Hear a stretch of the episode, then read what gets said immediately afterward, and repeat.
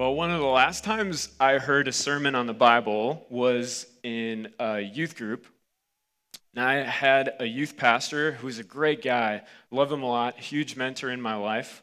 Uh, and he got really enthusiastic when he preached, like really intense. And he used to be a hockey player, and he kind of uh, beefed up a little bit after he was done with hockey, so he was a big presence on stage when he was talking.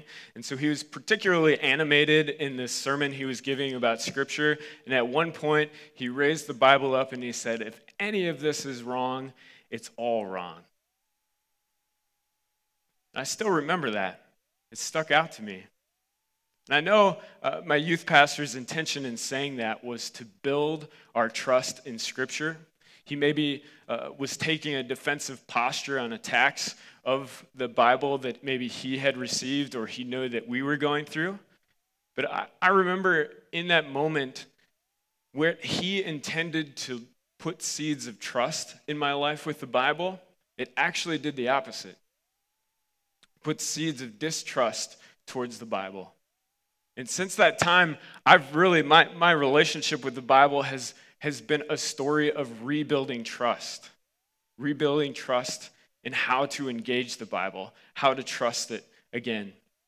Last week, Michael talked about some reasons why we can trust the Bible, and I encourage you, if you didn't get to listen to that message, go back and listen to it, because he brings up some very important, objective reasons why we can entrust the authority of Scripture. And they aren't fear based reasons at all.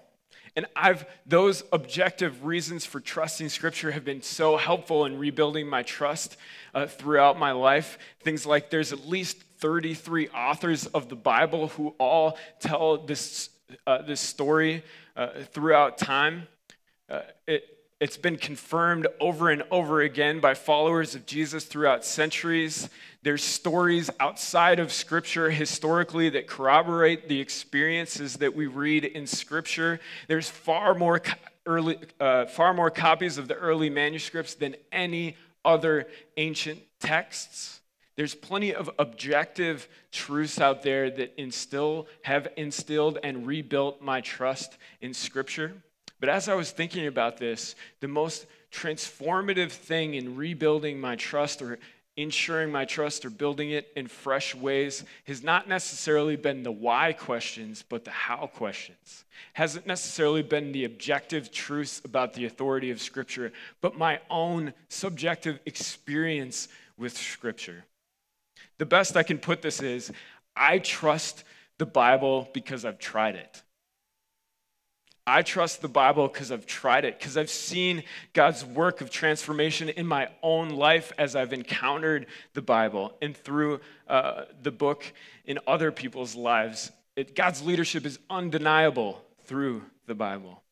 So, what I want to touch on today is not so much why we trust the Bible, but how we engage in rebuilding trust with the Bible. So, you might ask, well, how do you actually do this? And I think, well, we should open it up and check it out. So the scripture I want to read today is in 2 Peter 3, uh, starting in verse 10. So if you want to turn there, open it up in our Mill City app or on your phone if you want to do that. And let me give you a little backdrop of the story before we turn there. So uh, Second Timothy is this book that the Apostle Paul is writing to this young uh, leader in the church, Timothy. I resonate a lot with Timothy's experience. He's new in leadership. He's trying out his gifts. He's, he's taking on more leadership in, in these small little churches that Paul has started. And one thing that we have to understand about the stories surrounding this text is that Christianity is really new. And it's getting a lot of pressure from the Jewish faith, from the Jewish communities from which it's risen up out of. And most of those pressures has been arguments or critiques that they're misinterpreting scripture by believing in Jesus. Most of the attacks are centered on how they're understanding the Bible. And so, Timothy, this young Jewish leader, is thinking to himself and constantly probably getting attacked for the way that he's interpreting Scripture in, in relation to the ways that he's been taught as he grew up as a youth So let that story kind of permeate your attention and imagination as we read this text. And this text is going to start with Paul talking about his own life. And then at the end of the text, we're going to get into him basically telling Timothy how he should engage with Scripture, why he should engage with it, and what it means for his own maturity and what it means for his own transformation. So let's read this together, starting in verse 10 of chapter 3 here. You, however, know all about my teaching, my way of life, my purpose, faith, patience, love, endurance, persecution, suffering. What kinds of things happened to me in Antioch, Iconium, and Lystra, and persecution I endured. Yet the Lord rescued me from all of those things. In fact, everyone who wants to live a godly life in Christ Jesus will be persecuted. You can imagine Timothy bringing all of his tense conversations with the Jews in, into his mind as he reads these words from Paul. While evildoers uh, and impostors will go uh, from bad to worse, deceiving and being deceived. He has probably particular people in mind as he's saying that. And then he says this about Scripture and Timothy's relationship to Scripture. But as for you, continue in what you have learned and have become convinced of, because you know that those from whom you learned it, and how from infancy you have known the Holy Scriptures, which are able to make you wise for salvation through faith in Jesus Christ.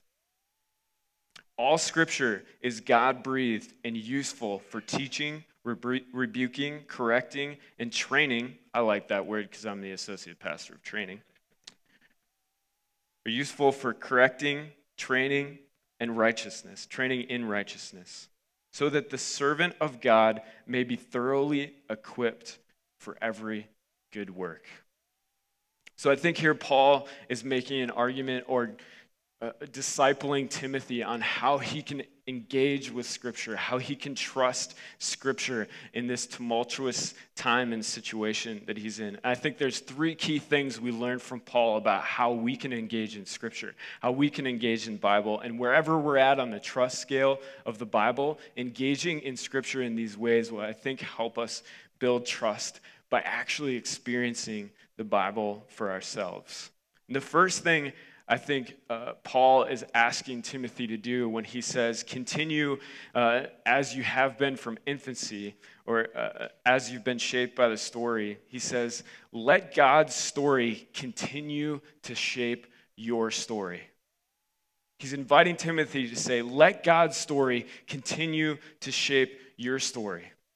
At Mill City, we've always, or we've been talking about for a long time, how the, the Bible can be understood as God's story, God's action in the world over time, over centuries of time. And we, we've talked about how it's really helpful to understand the arc of God's story throughout all of the Bible to give us understanding for the particular stories we're reading. So I think it was like three years ago we went through the sermon series Epic, where we went through different chapters of God's big story. And remember, we had the little the little icons up here to help us remember that. And even our littlest ones, uh, the kids in our church, know the big God story. I even brought a picture along of uh, an illustration that they've done of uh, so they can conceptualize God's big story. Now, that's how they conceptualize it. I think that's way more fun than what we did. And maybe uh, next week we'll just scrap it and have you guys write on these big things just for fun. Uh, but here's how I would articulate in four big movements God's story. And this is crucial. I'll, t- I'll explain that in a little bit creation, fall, redemption, and renewal. God's story started with a world that He created perfect, and then brokenness entered the world through our own mistakes, through our own shortcoming, and through the temptation of the evil one. And Jesus is the high point of God's work towards redemption from what was broken from that time. And now we live in between the last two of these chapters where the redemption of Jesus is coming. It's taken hold in our own lives, it's taking hold in the world around us. But we long for one day when Jesus will come again and that full renewal will come. The kingdom of God will be manifest fully here on earth. And God's story fits in that trajectory, in that what we would call a meta narrative. And that's really important because when I think, I think when we engage in Scripture, we're engaging a multiplicity of stories when we're reading Scripture. And I think there's at least four stories we're engaging that I think is really important as we learn how to trust Scripture to keep in mind. If you could put up the next slide. I brought those along. So, God's story, which I just explained, is what we engage. We need to hold that in our attention when we read Scripture. Another piece is the particular story that we're reading. The particular story of, say, uh, the woman at the well in the gospel or something like that. There's also the author's story. As I took time when we read the scripture today to explain the backdrop of what was going on in Paul and Timothy's life as they were reading it, there's a story going on there. You have four gospels with four different authors in the Bible, and each of them has their own story that they bring to the text, and it influences the way they tell the story of Jesus. So that's at play as well. And then we bring our own story to the stories that we're reading. So there's all of these layers of stories. And I think what Paul is, in some sense, communicating to Timothy is to continue to bring your story to these stories. And when we let the interplay between these stories happen in our lives, that is the transformation that builds trust in Scripture. When we bring ourselves to Scripture and we ask, What's the story? understanding that there's all of these stories happening, we're shaped by Scripture. One of the things I get to do in addition to being a pastor at Mill City is I, I lead a small company, and a part of it is tech stuff. And so I get to uh, talk with young tech entrepreneurs every once in a while. And let me tell you, they are living their life into a story. There's a particular story tech entrepreneurs tell that they live into that they submit their life to. To the glory of Silicon Valley, their startup will soon be bought by Google, probably tomorrow. And there's a certain hope that they have in that story. What I'm saying is that when we encounter Scripture, we bring our story into the grand narrative that God is doing in the world and that particular story. And that interchange where we meet that story transforms us, and we can trust that transformation. And you might ask, well, uh, first of all, let me read this quote that I think sums up what, uh, part of what I'm trying to say really well. Michael showed this to me earlier this week. This is a quote from Sally Lloyd Jones. She says, We are saved not by a rule book, we are saved by a story. It's encountering the story of Jesus, it's encountering the work of God throughout time that really transforms us. We have to learn how to encounter that story. You may ask, well, is it just a story? Right? That's the natural question that comes up. Is this just the story we tell? As in, is it some myth that we just tell ourselves to make ourselves feel better or give us better direction for life? No. And I think Paul has a great answer for that in the next verse when he says, All scripture, this story that we're believing and living into, all scripture is God breathed and useful for teaching, rebuking, correcting, and training. What does it mean for Paul to say God breathed? In that moment. I think it means a lot of things, and there's been lots and lots of books written on this word inspiration. That's the word there. What's, what does it mean for the word of God to be inspired? This is a term that Paul uses from Genesis. The word that he uses is the same word that uh, the Greeks used to, to translate when uh, God breathed life into Adam and Eve. So, in some sense, Paul is trying to capture this idea that God has made this book, this Bible, alive. And how has he done that? God's Spirit dwells there. That's where we meet God in some sense through Scripture. It's also an analogy that's saying this is the story of God's Spirit Himself working throughout time. This is, uh, he's also making reference to the Spirit of God influencing those who wrote uh, the words that they were under the leadership of the Holy Spirit as they penned these letters and these stories, and as the community uh, uh, came about writing these things down. He's also giving reference to us having this Holy Spirit within us when we engage in Scripture and that transformation that happens. Paul is essentially saying that Scripture, the Bible, is a place where we can listen to God. It's not just a book that we read, it's a place where we learn to hear God's voice because we learn what God has been like throughout history. We learn how God has led his people throughout time, but we also learn to hear what God sounds like in our own life, and we respond to that.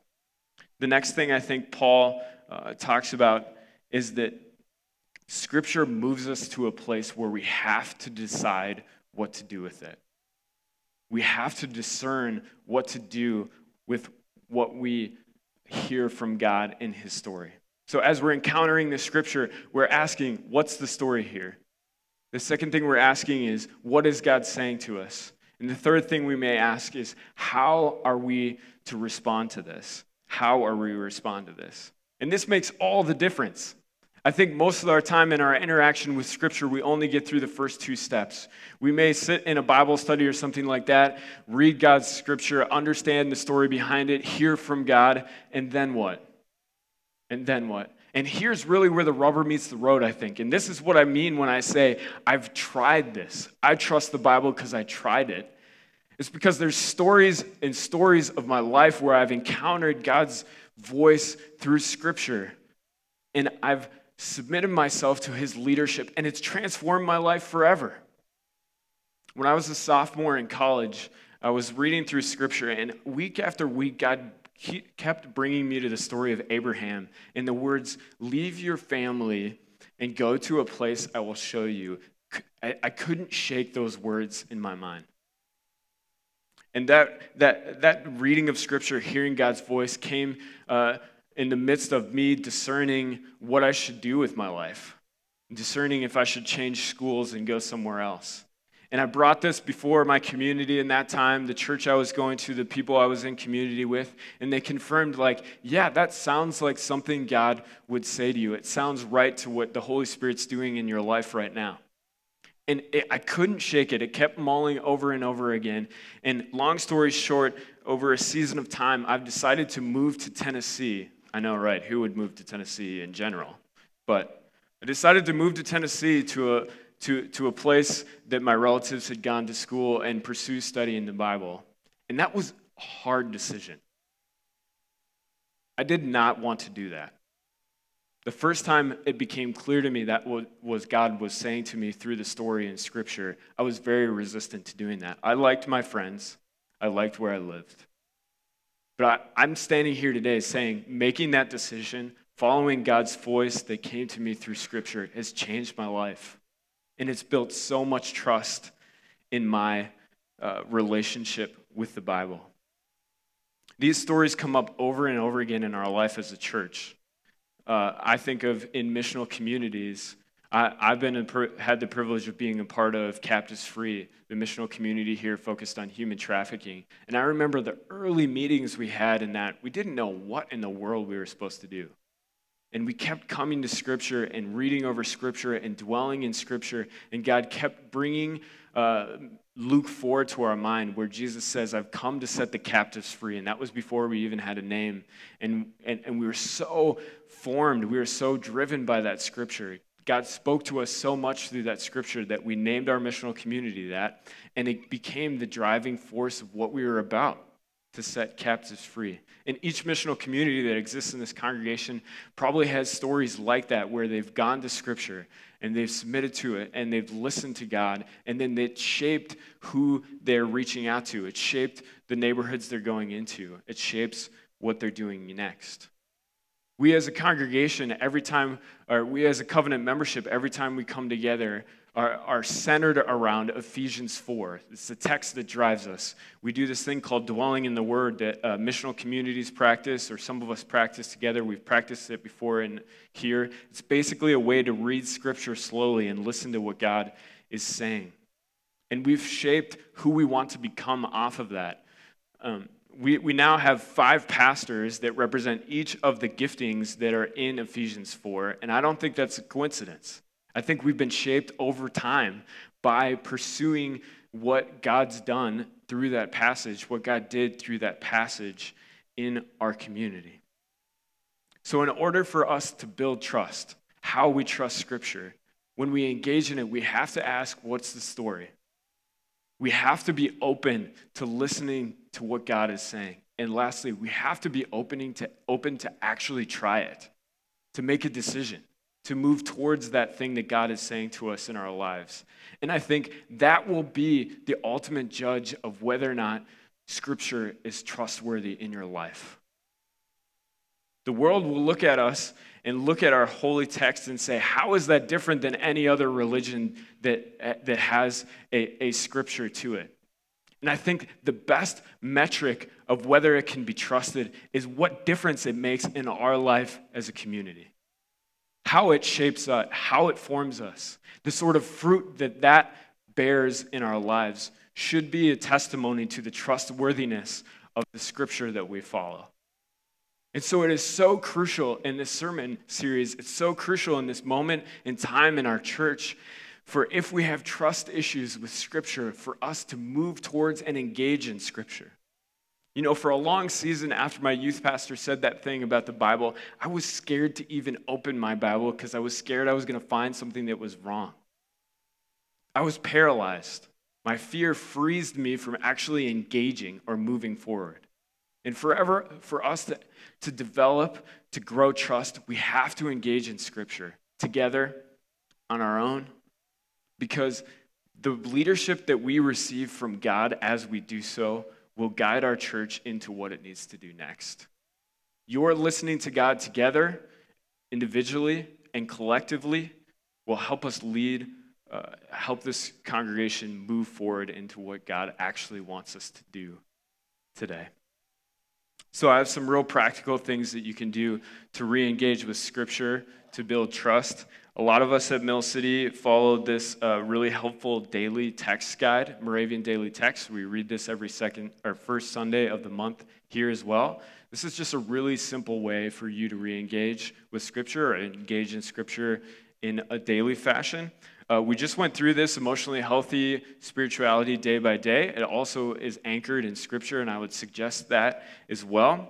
I got to be honest, from my own uh, experience with the story of Scripture, or with Scripture, I uh, guilt tripped myself a lot by not being able to maintain a quiet time or a daily reading of the text.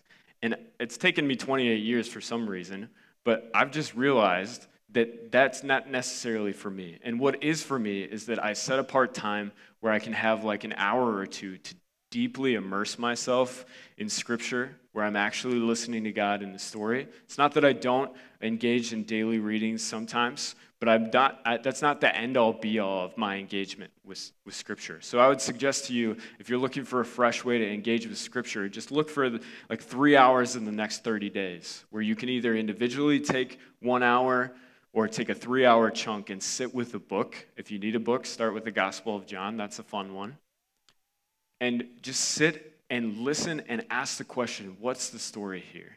What's God's big story and what influence does that have on the story that I'm reading? What's the story in front of me?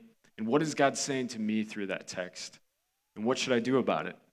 Another sense, uh, or another way I would encourage you is in the context of missional community, this is really a space that we create at Mill City for you to listen to God together through Scripture. And as our community does that in missional community context or other contexts that we do that, we build our trust in Scripture and build our trust in God. And it's important that we're not just reading Scripture on our own. Scripture is meant to be read in community, so if you hear something from God or saying something and it's wacky, someone can say, No, I think that was the, che- the Cheetos that you just benched out on talking and not God talking to your, to your heart. I think that's really important for us to have checks and balances within our community. I just want to close uh, today by praying, and the band could come up. And I really want to encourage you, however you feel in relation to the Bible, if there's trust issues going on there, carve out some time this week to re engage with it. Maybe you just need to have an open conversation with God and say, I'm not sure I can actually trust this right now but I'm engaging in it, I'm moving towards it. And trust me, when you engage in it, when you move towards in it, when you try scripture out, that's how we build trust as a community in the Bible. Let's pray. Holy Spirit, thank you for your leadership of our lives. God, I pray against any um, temptation or discouragement that would create doubt or create anxiety or fear of engaging in your word and your story, God. You want us to meet you there. And so, in Jesus' name, I pray protection over those times in our lives. God, I ask you to put a desire in our heart to meet you in the Bible, to meet you as we engage with Scripture. God, rebuild our trust, build our trust, strengthen it in ways that it's strong already in your Scripture. Strengthen how we hear your voice. Make us better and better and better about hearing what your leadership is in our lives and responding to it, God. Help us to encourage each other as a community to do that. God, give us confidence that when we read Scripture, we can hear your voice. We can be shaped by the stories in it. And that your leadership is good in our life. In Jesus' name I pray. Amen.